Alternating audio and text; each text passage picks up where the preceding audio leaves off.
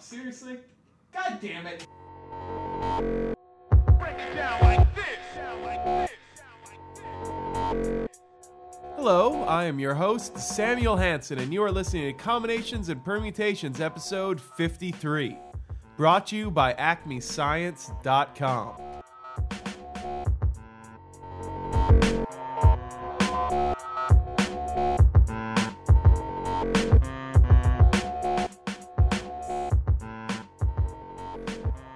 On this week's episode, I and a couple of guests get something off of our chests, and we talk about John von Neumann. Really, he's quite amazing. Well, here we go.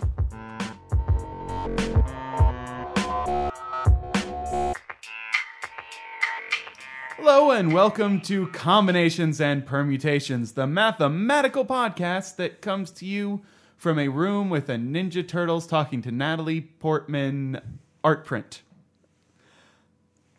Yeah, it's true. It's true. You have it, oh man, shakes head.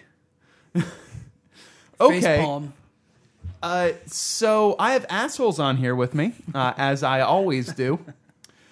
I really wanted to get right into the swearing this week. I got the feeling. I recorded an episode of Math Mass with Peter earlier today. Managed to sneak one swear word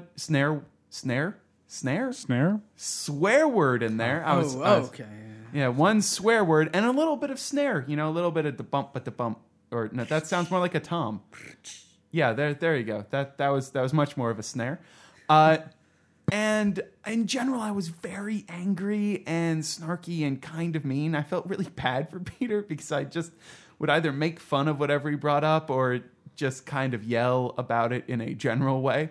And generally, I try to actually engage with him and talk about the actual things articles that we're speaking on, but not this past week. I don't know why. I've had in general a pretty good week, but these assholes I was talking about, who I have in front of me, who I get to call assholes because this is my podcast with an explicit tag that we fucking earn. I have the massacre man himself, the Juan we don't care about, Brandon Metz. Thank you very much. Yep. I really had to. He's not here. He fucking bailed on us. So he's a pussy. Nah. He's a little bitch. It's okay. You can call him it. And then the one person who won't help us get any more explicit because the fucker doesn't swear. He's a bitch too. The man who just had every single hair on his body trimmed. Oh man. 75%. Cody Palmer. That might end up being an urban legend, but no, I did get my. And he lost 10 pounds doing it. He's a very hirsute man. Well, I once you get the haircut, because I don't let anybody else trim a beard, but once you get the haircut, it's like your shadow in the sun just kind of looks funny because like your head is all normal shape, but down at the bottom it's all like. I wouldn't know. I don't know about that, Cody. Unlike Sam, I can grow it out, but not. And so I had to trim it down, and it was very. I mean, it's like a bonsai, really. When you trim your beard, it's very every. Do you have to fertilize it? Because I mean, that's what you do with a bonsai tree too. I mean, I need help fertilizing, and I can accommodate. And also watering by putting small ice cubes on the base of the bonsai. Yes. And you know the thing is, my beard is thick enough that I can put little ice cubes in there. Also, store snacks. They don't call the soup catcher for nothing. Have you had a bonsai? I have a bonsai. Yeah. Oh, you do right now? Man, I'm not pissed. A fertilizer though. Oh, and I never was either. But mine sadly passed when I had to transport it because I was moving. And they do not take. It ended up getting shoved in by someone who was not me. Someone grabbed it. Yeah, I carried mine on from Pennsylvania. Yeah, this was a much smaller. It was from Niagara, Wisconsin to Green Bay, Wisconsin, about 2 hours. And someone had just put it in an area that I didn't realize was precarious, and it Jackasses. Fell. I know. It's like a $40 tree. Yeah, and so this is why I don't let anybody trim my beard. It's the same thing, like bonsais and yeah, but what about the rest of your very hirsute body? Well, actually, my... Careful. Okay, take a look. Oh, no. Cody, put your shirt back on. There's not that much chest hair. Cody. Not that much chest hair. All right. just in order to make sure that he's not lying, I am now taking a photo. Cody, what is that? For Cody, the vlog. I have more chest hair than you, Cody. Yes. We Palmers. Oh God, Sam has nothing. No, you have like two hairs. I can't pull my shirt down. Why are we doing this, Sam? I think you want some of mine. I can just give you some if you want to tape them on. No, here you go. Oh my God. Okay. Okay, now that was a sight that I will never be able to get out of my mind. Why are we doing this? I mean, what is the subject today, Sam? What is the subject? Please tell me it's not you shirtless, because I will shoot myself right now. I do want to point out that I'm a little bit sweaty right now, and so I am about to take off my shirt and my pants. I'm doing this episode in my boxers, so everyone, I sound I look just as good as my voice sounds.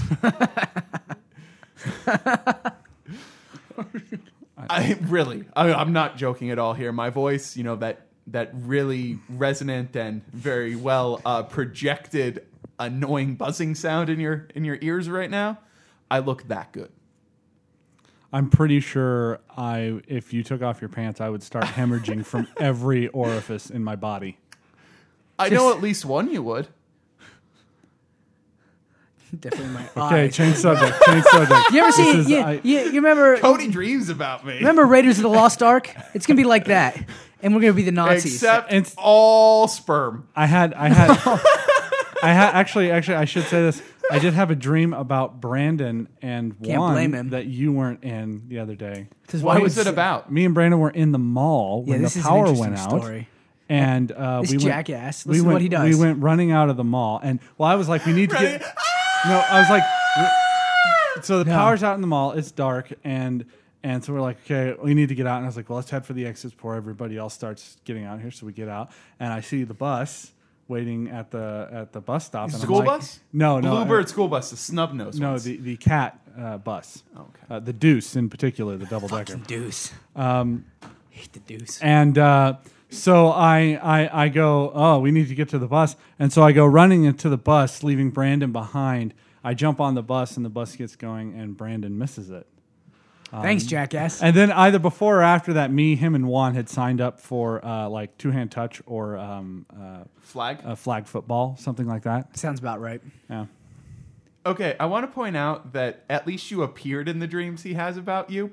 In the dreams he has about me, I don't appear, and he has to do something involving like my job. That sounds about right, because I couldn't imagine you appearing in my dream. That would scarred me for life. Now that you've seen this, I do not need to see that. You remind me of a certain older professor that likes to. Oh God, he's doing it again.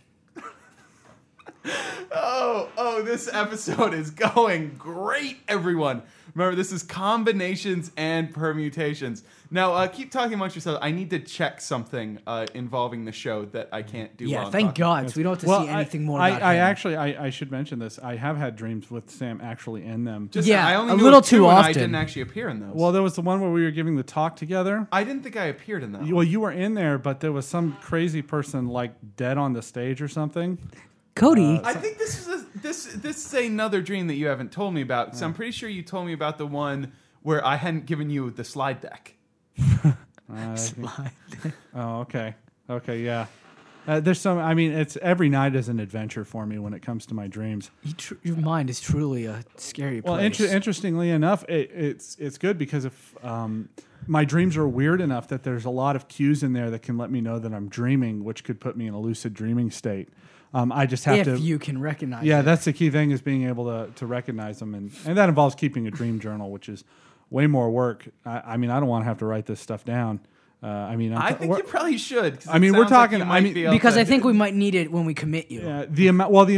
I was actually thinking like just using it to write short stories. Well, the amount of dream that I forget in the first couple hours in the morning is quite amazing. And so, if I were to first wake up in the morning and start writing about my dreams, we're talking pages here, even pages at a time. Even right away in the morning, I can't remember anything. I'm not a dream rememberer. I'm good. It's very vivid for about the first 20 minutes.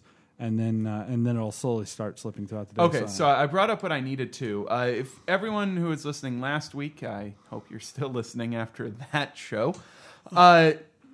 I mentioned that anyone who left us an iTunes review would get their name read out. Well, it turns out we had 2 iTunes reviews when I released that episode, and we have 2 iTunes reviews now, so get off your fucking ass and write one, people. Yeah.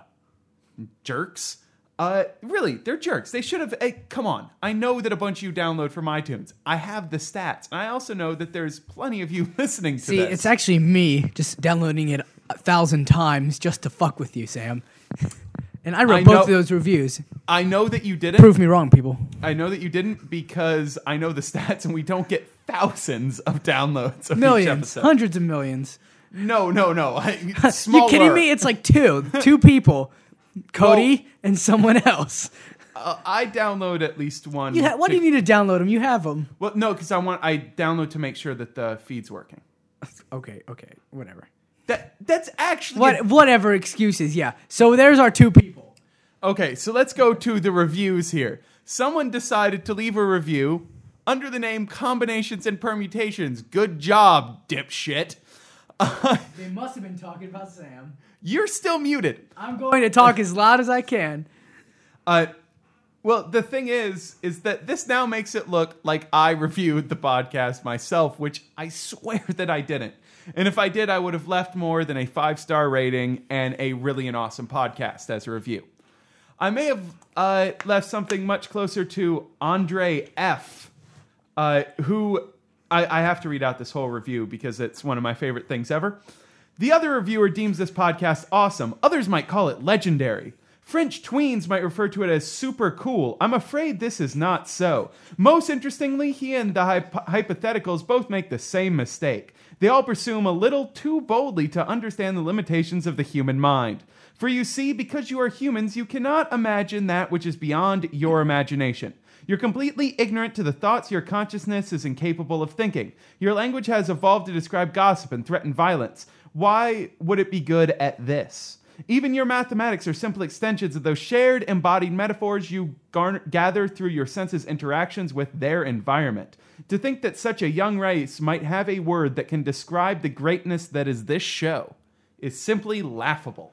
I want to thank you for that, because... I am not getting in on this clap, just so you know. And you talk about me being loud. Away from the mic? Notice that? No. It was loud. No, it wasn't. I have the headphones on. I'm the one who knows.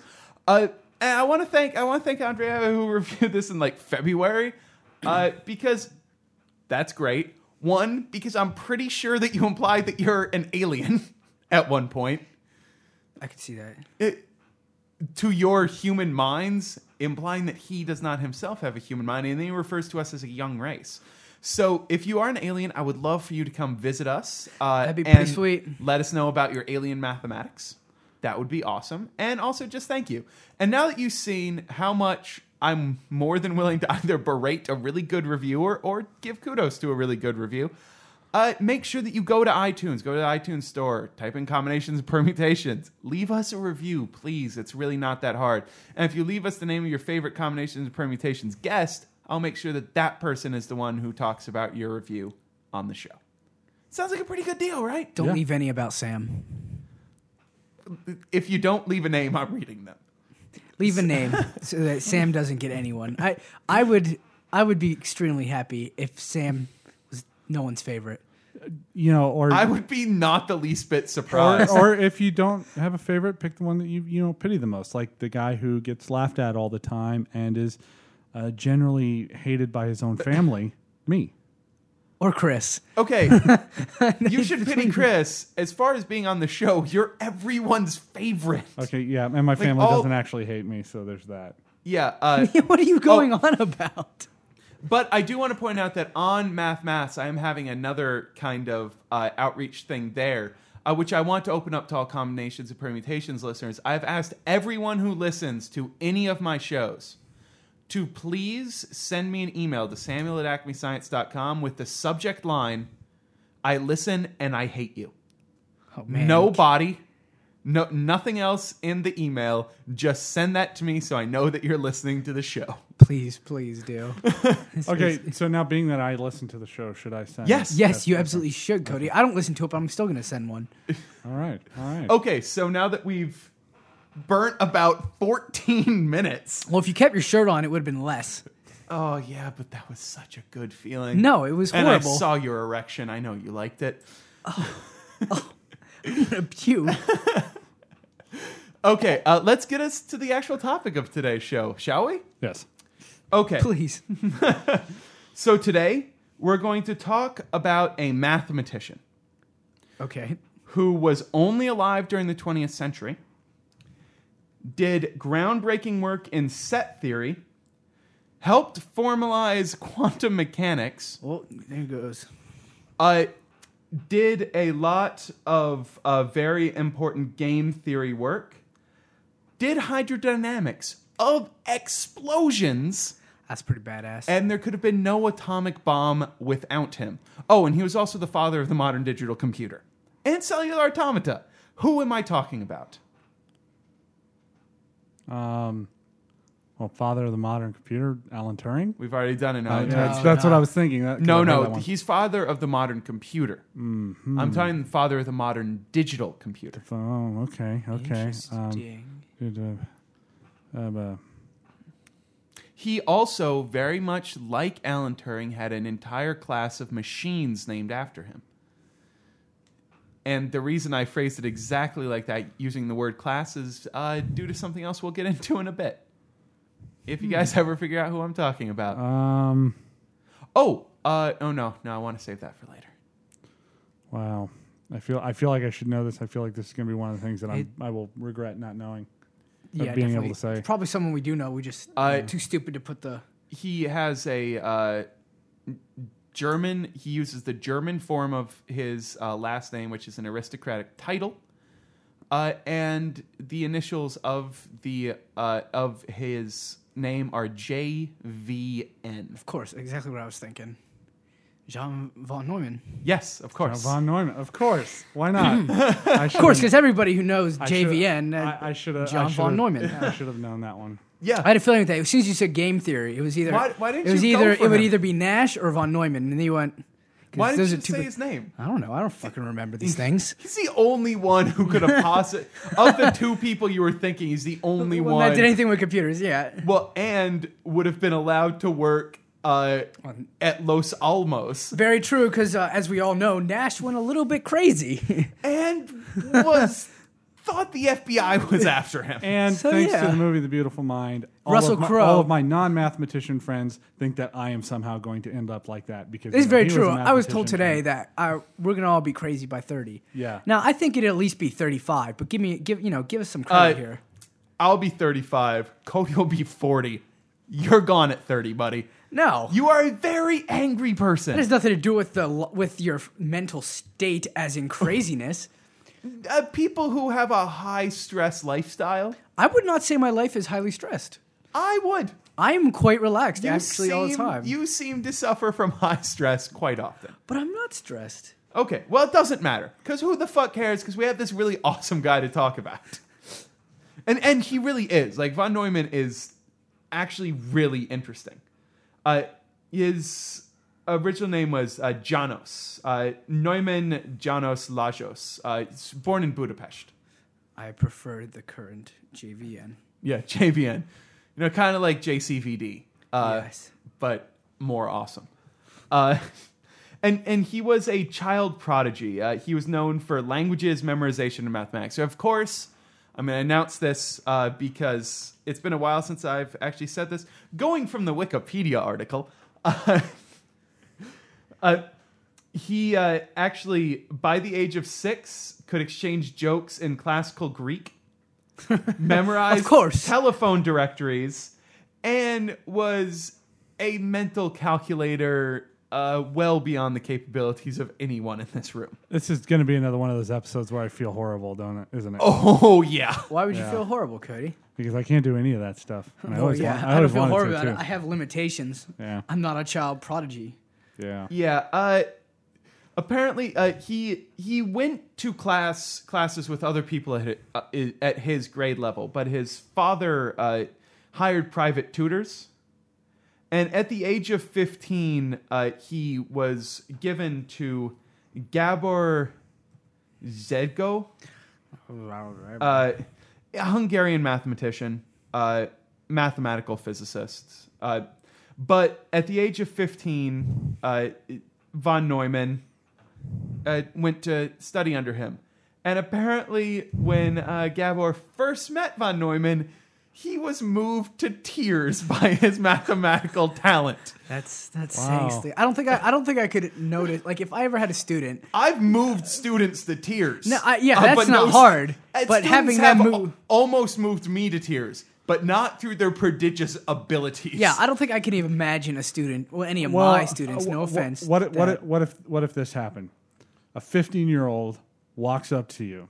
All right, and. All of a sudden, hands me the proof of the Riemann, I'll be moved to tears and I'm going to cash in my fucking check. Well, I'm going to knock him out. You know, pull an Einstein. Well, I may be moved close to tears if he were to just whip out the integral of 0 to infinity of natural log of x over 1 plus x squared dx, and you know using. I don't even know what that is. Yeah, you do simple calculation and you're done. That's one of those. Integration in the complex plane, simple calculation. It's one of the ones you do simple calculations that requires you to know another complex integral to do it. But yeah, if I might be like, it's so beautiful. Mostly because the professor skipped over this. Very true. I don't think I could be quite moved. I mean, it would have to be something pretty amazing to move me to tears. I don't know. Okay. Well, considering that this was at the age of 15, apparently. I mean, this might be an apocryphal story. Most 15-year-olds, I'm like, shut up, kid, sit down. At the age of 22, he graduated with his PhD. It's impressive. Man. In mathematics with minors in experimental physics and chemistry. Oh, no. Apparently, I've been wasting my time. Yeah, I mean... Oh, yeah. And at the same time, he... And this, by the way, was at a university in Budapest. He also managed to simultaneously earn a diploma in chemical engineering in ETH Zurich in Switzerland. While attending in Budapest. He got his PhD in Budapest while simultaneously getting a diploma in chemical engineering. I would just love to know how that worked. He must have had a wormhole generator to be able to attend both at the same time. Yeah, and so by the age of 25, he had published 10 major papers. Major papers. We're not talking about just like papers. I've written 10 papers in my life. 10 major. No, I know. That's what I'm saying. I wrote 10 papers. That's it. Just 10 papers. I've been doing that under various aliases for a while. Wiles. Just for example, is one of my many aliases. Or alii? Is it aliases or alii? Aliases. Aliases, man. Let's see here. I mean, you could. Okay, and so in 1930. So Neumann was born in 1903. So 1930, he's 27 years old. His father passed away the year before, and so it's his mother and then his two brothers emigrated to the United States in 1930. And he was then, by 1933, one of the first 4 people to be selected to be faculty at the Institute of Advanced Studies in Princeton, starting in 1933. He was 30 years old. Oh my gosh. And he was the mathematics professor at IAS. Wow. Oh, joined by Kurt Gödel and Albert Einstein. Wow, I mean, I just feel like I feel totally insignificant. Oh, fucking Neumann. I'm sorry, everyone, that I can't be as awesome as these people that we talk about. There's just some of them where, like, Euler didn't make me feel bad. Like when we spoke about Euler, because I mean, he advanced faster than we did, but he grew up at a time where it's possible to know all of mathematics. Yeah. And but for for us, there's so much more mathematics to know now. Yeah, and also, it was common to earn your PhD early at that time period. Mm. Like, back not in 1920s, it wasn't common to earn at 22. But I mean, early 1800s, it was, because you didn't have the same schooling structure. Right. But von Neumann's a bit of a different story. Okay, and so now he's at IAS, and as I said, he later went to work in the Manhattan Project. He was one of the creators of one of the first digital computers, and various other things. So let's actually start talking now about the work that von Neumann did. Because we're up to the part where he's now an established professional, so we should probably talk about his work. Would he have been the one that solved the implosion problem for the? We're going to start in a historical linear progression, because oddly enough, he actually, at least in the beginning, he was linear. He went non-linear at some point, but in the beginning, he was actually very interested in set theory. Like, that was his thing. He was coming up after the Hilbert program. Mm-hmm. Had been established after the Russell and Whitehead projects, and around the right time that Zermelo and Frankel had done their axioms. Does von Neumann have a set of axioms named after him? That's my dream, to have axioms named after me. I think he did. I can't remember correctly. Von Neumann, I mean, the name does occur an awful lot. I mean, so much that I thought that it might be actually different people, but turns out that now it's likely the same person. Now that I know all this, okay. And so he actually, von Neumann, in his doctoral thesis in 1925. Oh man, yeah. This is doctoral. His doctoral thesis. Which makes mine's gonna suck ass compared to this. Obviously, he. He introduced the axiom of foundation. Like I said, wow, it's gonna fail miserably compared to that. How do you beat that? That's only one of two ideas. He actually did two dissertations. No, both in his just one dissertation. He just put two ideas in there. Oh, so he did two and then just made a giant one. Oh man. Okay. Do either of you know what the axiom of foundation, also known as the axiom of regularity, is? Used to, but no, I do not anymore. Okay, it's every non-empty set A contains an element B. Every non-empty set A contains an element B, which is disjoint from A. What? Wait, what? Okay. For all that doesn't make sense. Okay, let me read the first order logic version of this, please, because that was the prose version on Wikipedia, which I desperately want someone who listens to this to please go edit right now.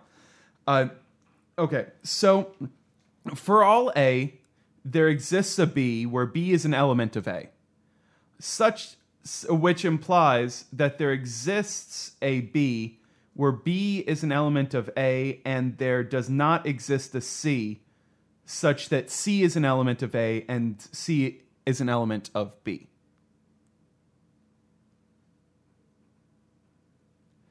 This is essentially saying no set is an element of itself. That's essentially what it guarantees. Okay. So when you actually like analyze what that's saying. Oh, okay. Okay, I see what it means. Yeah, that's because we forget we're dealing with set theory. Right. B is an element of A does not mean B is not a set of sets. Right. So everything's a set of sets.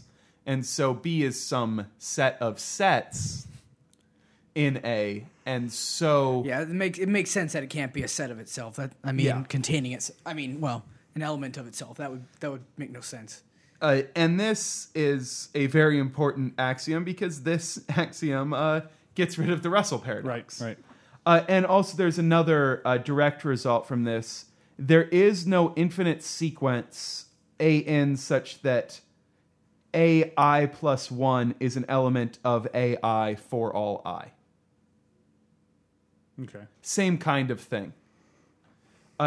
But von Neumann introduced that in his doctoral dissertation. This is one of the axioms of the current version of the Zermelo-Frankel with choice axiomatic system. But he also introduced a very important thing called the class, which is why I used the word class earlier. A class is a very wonderful thing. It defines a class. A set is a class which belongs to other classes, while a proper class is defined as a class which does not belong to other classes. So this allows a class, can be everything, whereas a set can't, because of the obvious problem of containing itself if it contained everything. Which we don't really want. That would not be a good thing as far as mathematics. And so a class is essentially a collection of sets. And this is from the Wikipedia article on class for set theory, which can be unambiguously defined by a property that all of its members share. Yeah, that sounds about right. Okay. Yeah. It's how we usually think of classes. Most commonly are equivalence classes, which all share the property that they're equivalent or they relate, some binary relation. Which are kind of nice because that can actually contain itself. Right. Which is why you need class, especially after you have the axiom of foundation. And so that was von Neumann's doctoral dissertation. Wow. Two things that are very, very important to this day in set theory. And he continued to work in set theory. He was actually working the same as a lot of other people at that time who were working off the Hilbert program to completely axiomatize set theory. Now, what happened with that? Didn't Gödel mess that up? Yeah. You can't have a complete set of axioms. Now, people didn't believe Gödel. They didn't.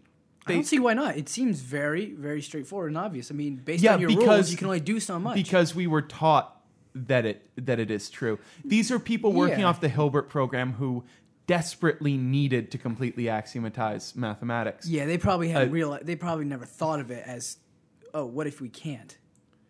Yeah. I guess it's a different time of thinking where, nothing is unprovable. This was announced at the Mathematical Congress of Königsberg. It's the same place as the Bridges. Love me some Bridges. In 1930. And now, von Neumann was there, and he actually completely believed him because within less than a month, he was able to take the original paper and find a consequence, namely that usual axiomatic systems are unable to demonstrate their own consistency. That makes sense. Which was not something that Gödel actually had put in his first theorem. He originally just thought that part was kind of curious. Gödel did actually prove it himself. That's why that's known as the Gödel's second theorem. But von Neumann, within a month, was able to derive it from the first theorem. Oh, wow. Yeah, I've been lazy. Well, he was known as an instantaneous thinker, and we all have to agree that that's not something that's actually common in mathematics. Oh. Not at all. Yeah. See how long it took me to think about that. Yeah. For example, just now. Yeah. Okay. You guys aren't gonna keep talking by any chance? Well, I just feel like a deadbeat compared to this. I mean, axiom. Oh, I just derived it. Something that Gödel proved as well. Yeah. Von Neumann is the guy driving the Lamborghini down the road. Funnily, we're going to come to a story about his driving, and we're sitting at the bus stop. Or Cody's sitting on the bus, and I'm left at the bus stop. Jackass. Okay, and so then after that, after he knew that there was nothing else for him to really do in set theory, he just decided, I'm going to move on. I finished with this. I'm done. And at this point, remember, one of the minors of his PhD was in physics, and this is about the time that Heisenberg and Schrödinger are coming up with quantum mechanics. Playing with their damn cats. And the thing about them is that, I mean, they're strong mathematically. They have to be physicists, but they're not formalizing things. Right. Yeah.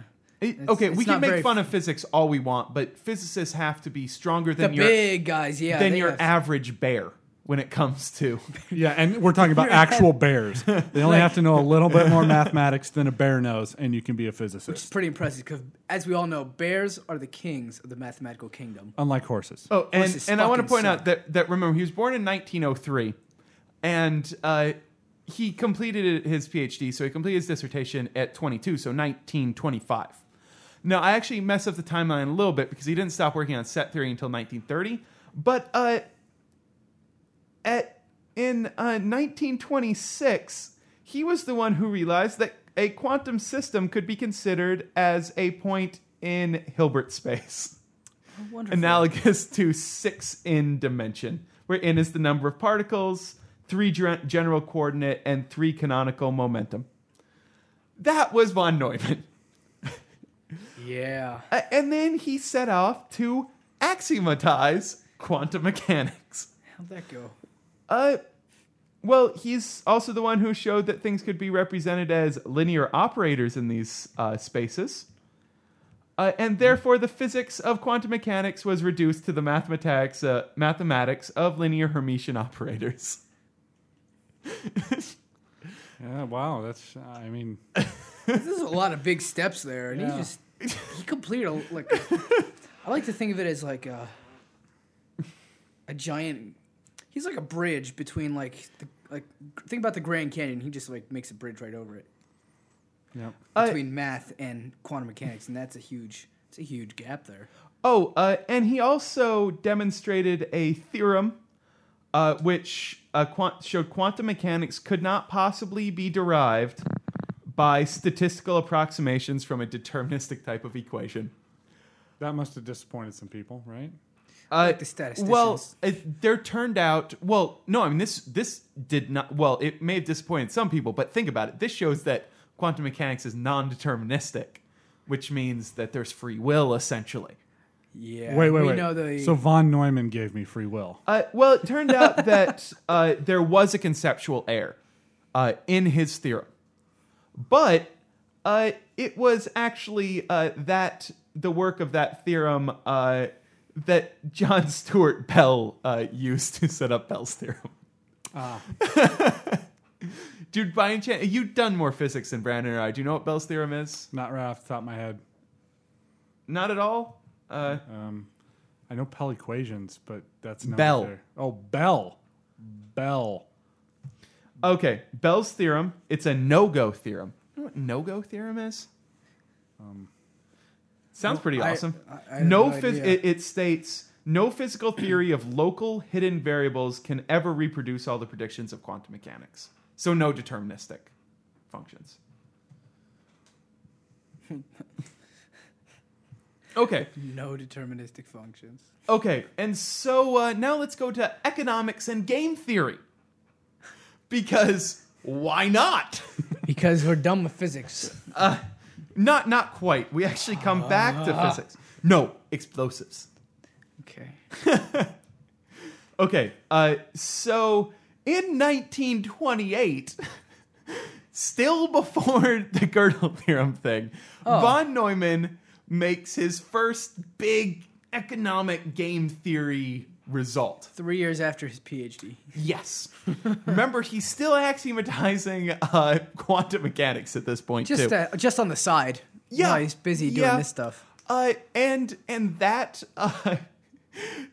big first thing was the minimax theorem. Oh, wow. Yeah. Brandon, you know what the minimax theorem is? I can't recall it. The definition of it. I know of it, yes. I recall it a lot. This was the first minimax theorem. This is for two-person perfect information games.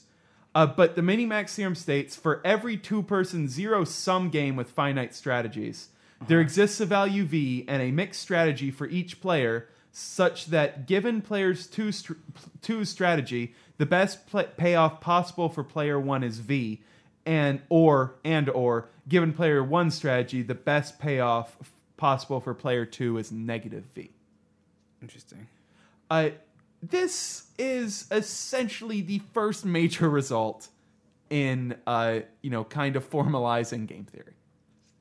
And there has been some game theory up to this point, but this is one of the big ones. It's one of the first ones that shows that there is sort of an equilibrium. And he continued working on game theory. He wrote with Oscar Morgenstern the 1944 book, The Theory of Games and Economic Behavior, which was still is actually to this day one of the go-to economic game theory books ever written.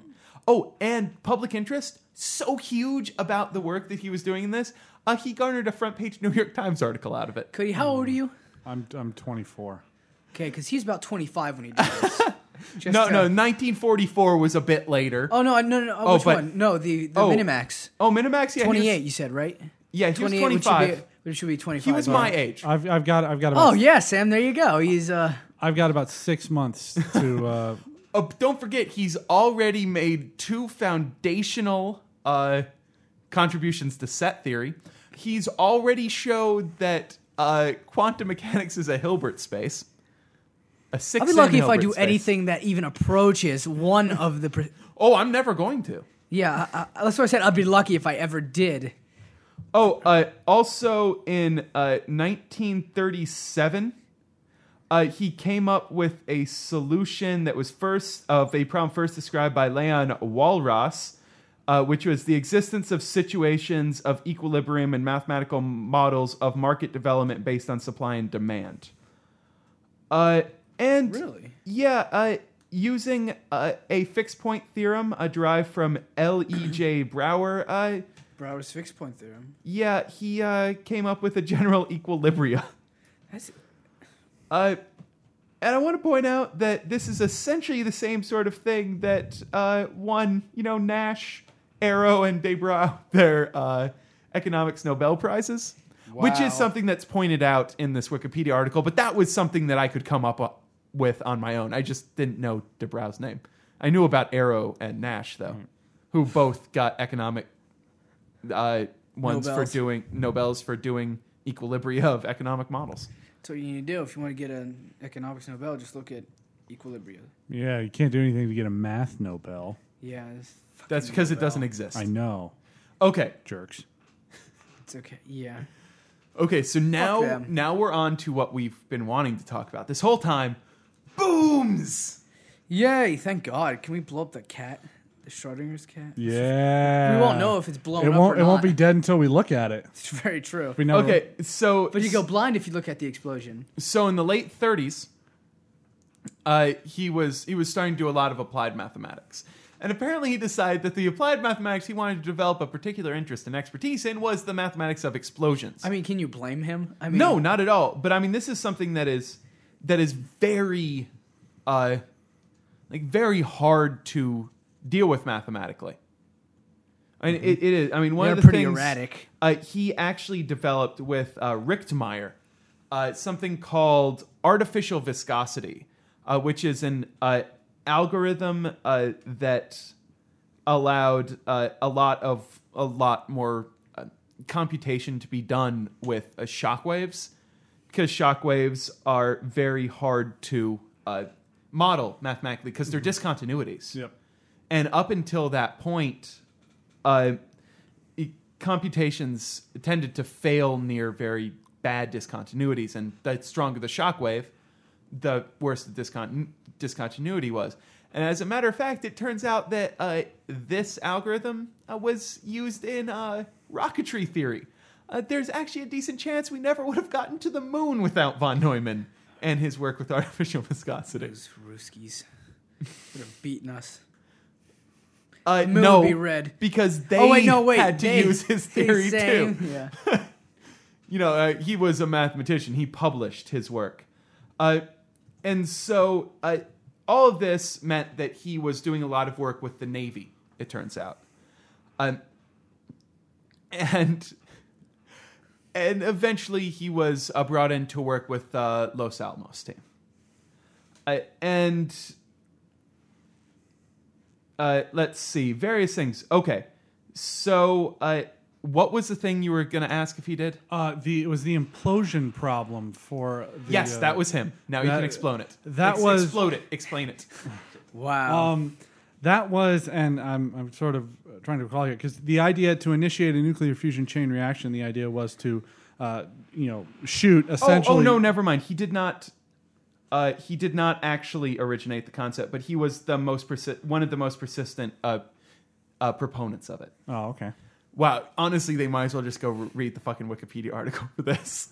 But he was the one who ended up pushing it on. Right. And it turns out that, yes, he also was one of the people who helped fix the problem. Right. Okay, go ahead. Well, anyway, so the idea was you had the spherical shell and you needed to shoot essentially have an explosion that got all of this neutron-rich material into the shell in like a uniform fashion.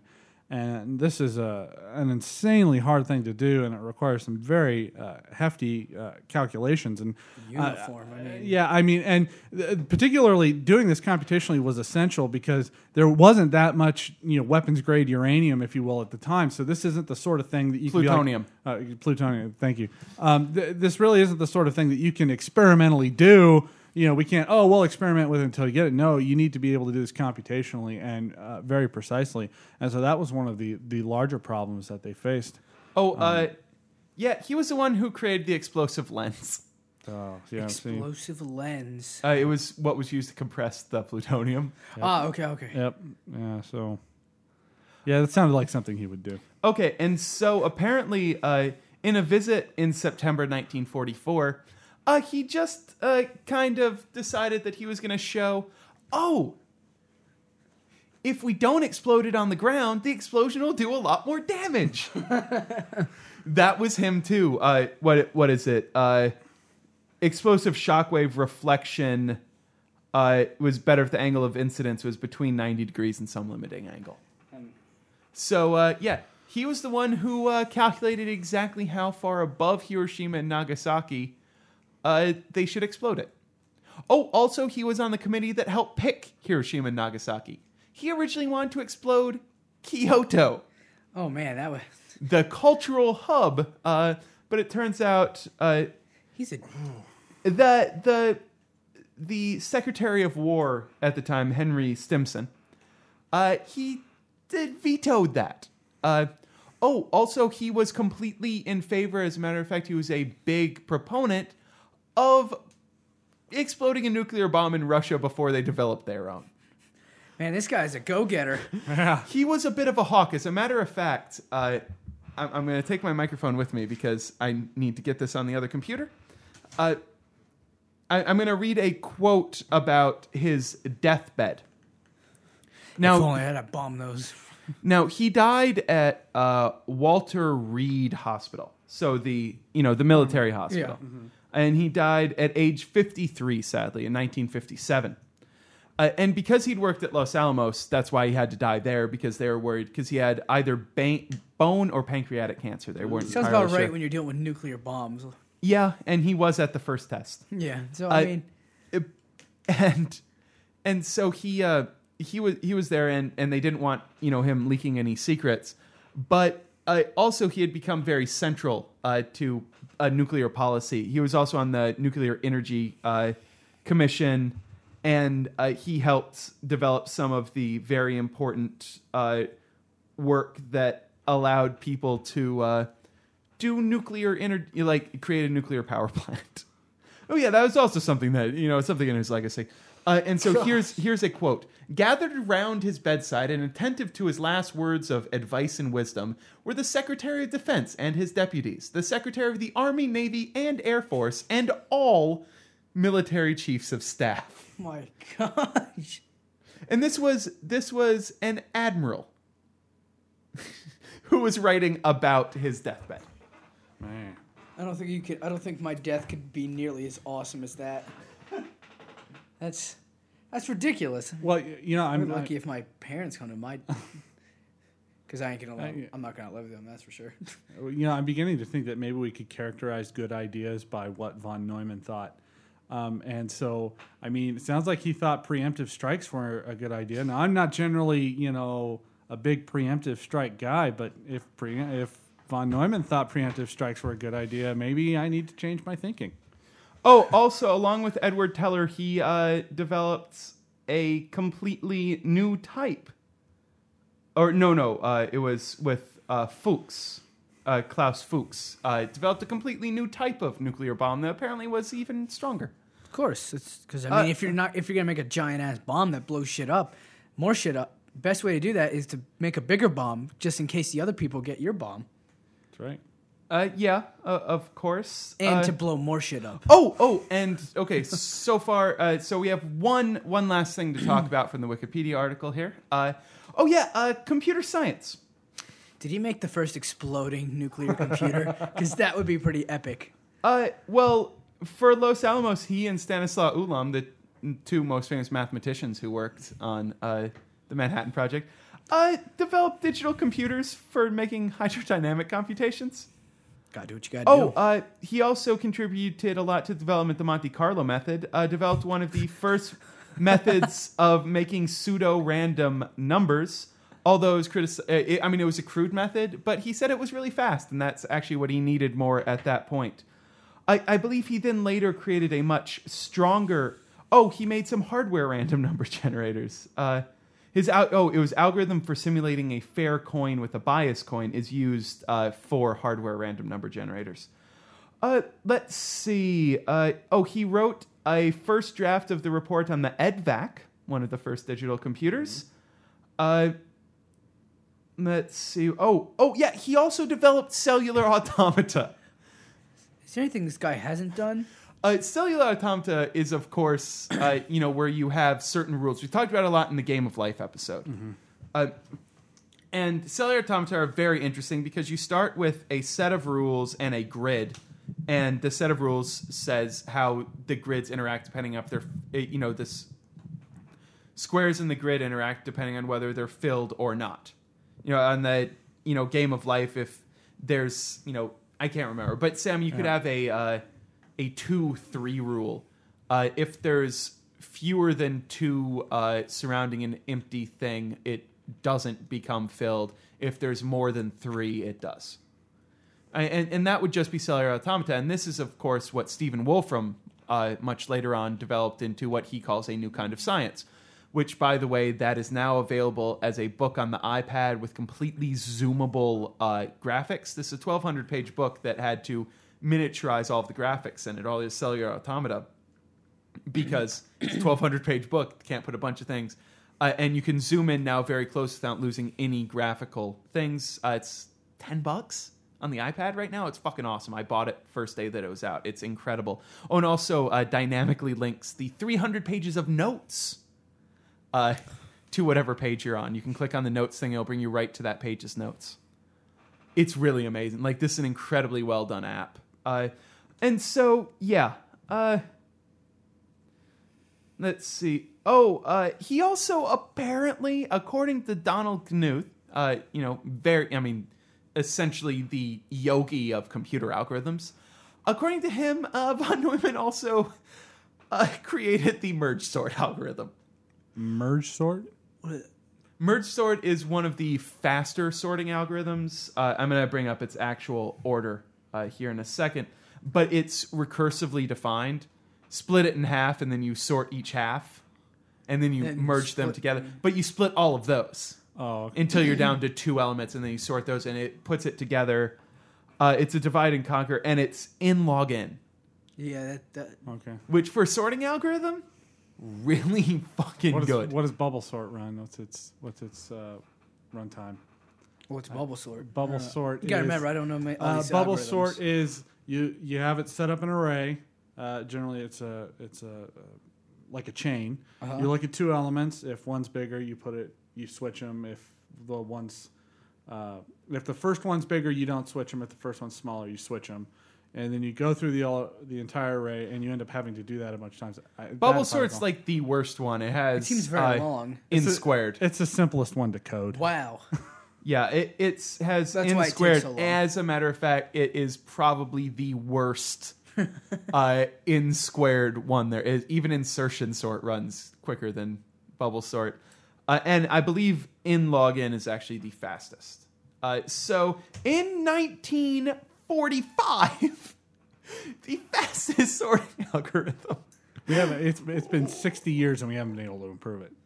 Right? Yeah, exactly. I think that not without quantum computing. No, there's quantum algorithms, but I mean, we can't use them.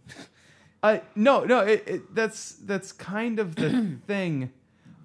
It can be shown that I think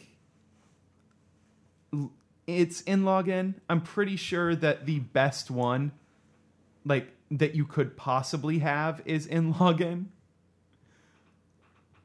Maybe it. No, that makes sense to me. I don't think you could do. I'm just trying to think of.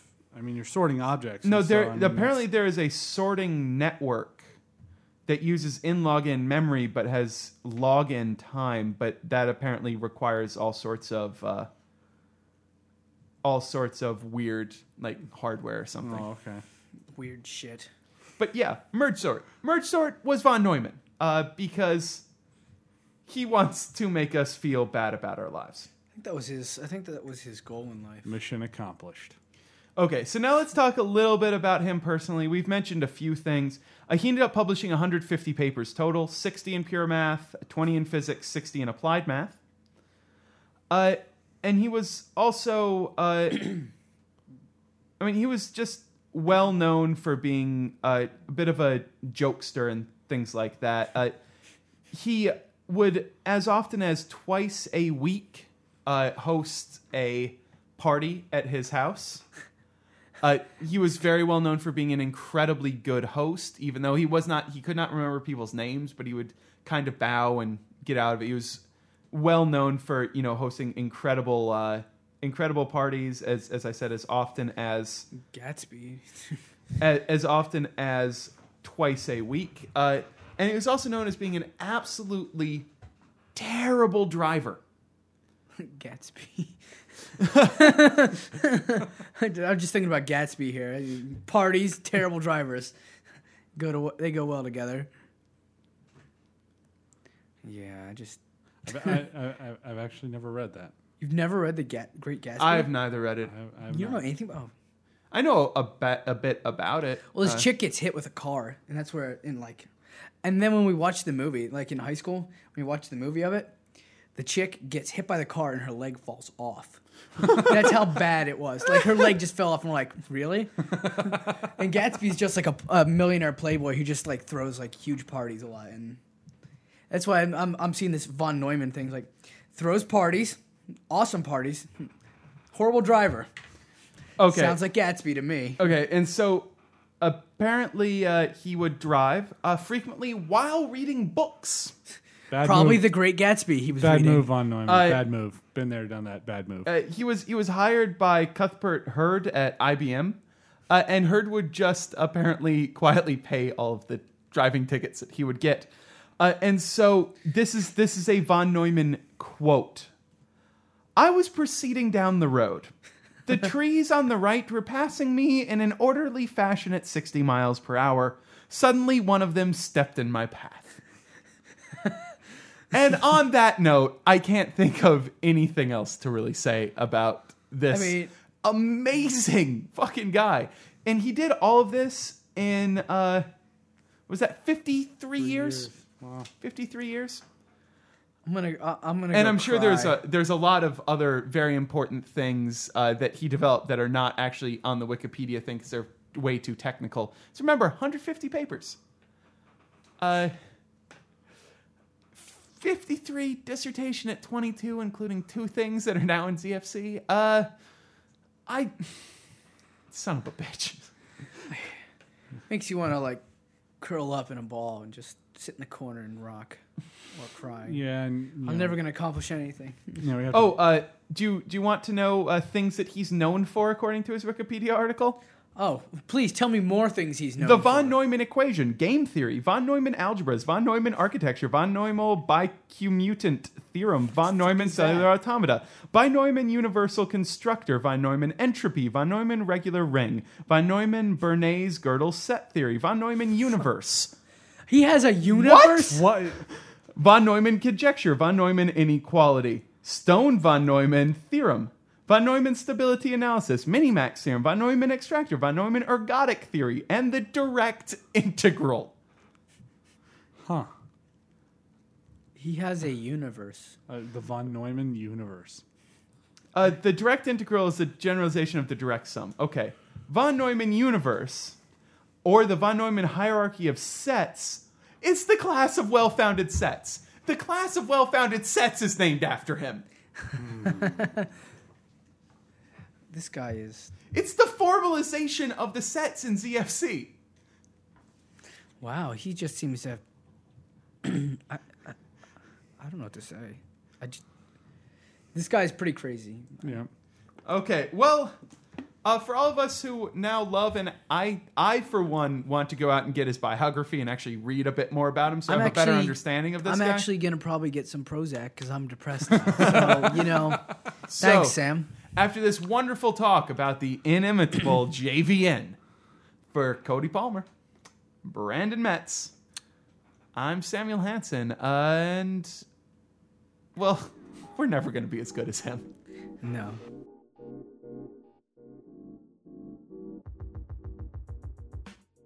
That is it for another episode of Combinations and Permutations.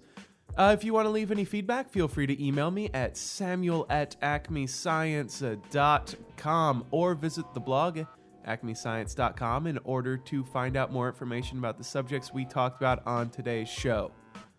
Don't forget also to leave us an iTunes review. We'll mention your name on the air. And also just tell your friends.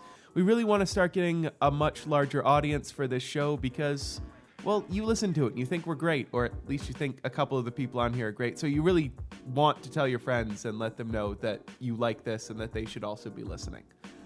The music on today's episode is from SB12. We can find over at opsound.org, as is always the truth here on Combinations and Permutations. Also, we are a Creative Commons licensed podcast, attribution share alike to be exact. So... You can take a snippet of this now quite coldish sounding voice that I have currently and remix it as long as you just say that it's from this show. So thanks a lot for listening, and I hope you like our next episode.